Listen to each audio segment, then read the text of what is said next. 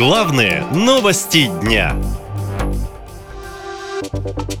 Зачем в Госдуме призывают истребить россиян? Комиссия по депутатской этике в деле. Образной фигурой речи назвала комиссия по депутатской этике высказывание депутата Гурулева. Он на днях призвал уничтожить около 30 миллионов россиян. Об этом он сказал в эфире телеканала «Россия-1». Именно столько человек, по мнению депутата, не поддерживают президента Владимира Путина. Сегодня были там предложения выборы отменить президента. А зачем? Даже если мы все будем ходить тут носу ковыряться, президент победит на выборах. Я железно знаю, что он победит это состояние нашего общества на сегодняшний день.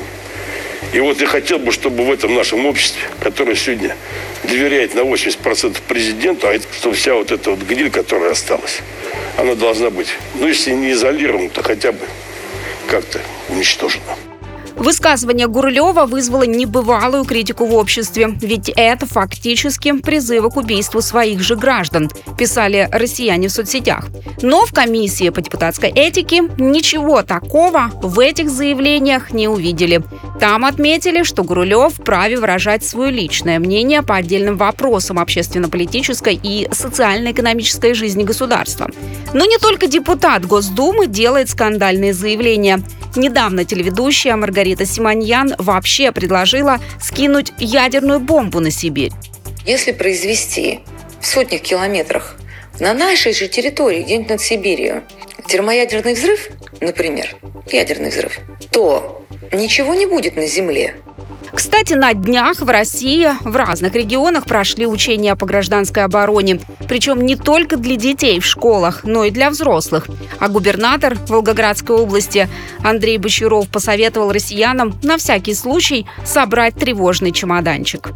Вы помните, что было раньше после войны? Ну, кто помнит еще? Мы еще не застали тогда. Всегда у бабушек, дедушек всегда лежал тревожный чемоданчик. Всегда. Белье, продукты, вода, спички, свечки, все, что необходимо было для того, чтобы спастись. Почему? Потому что все прекрасно понимали, что если время придет, то нужно прийти и взять все это. Все были уверены, что нам никогда не потребуются вот эти тревожные чемоданчики, что нам никогда не потребуется укрытие. Однако время показало, что это не так, что это, возможно, потребуется в рамках осложнения ситуации.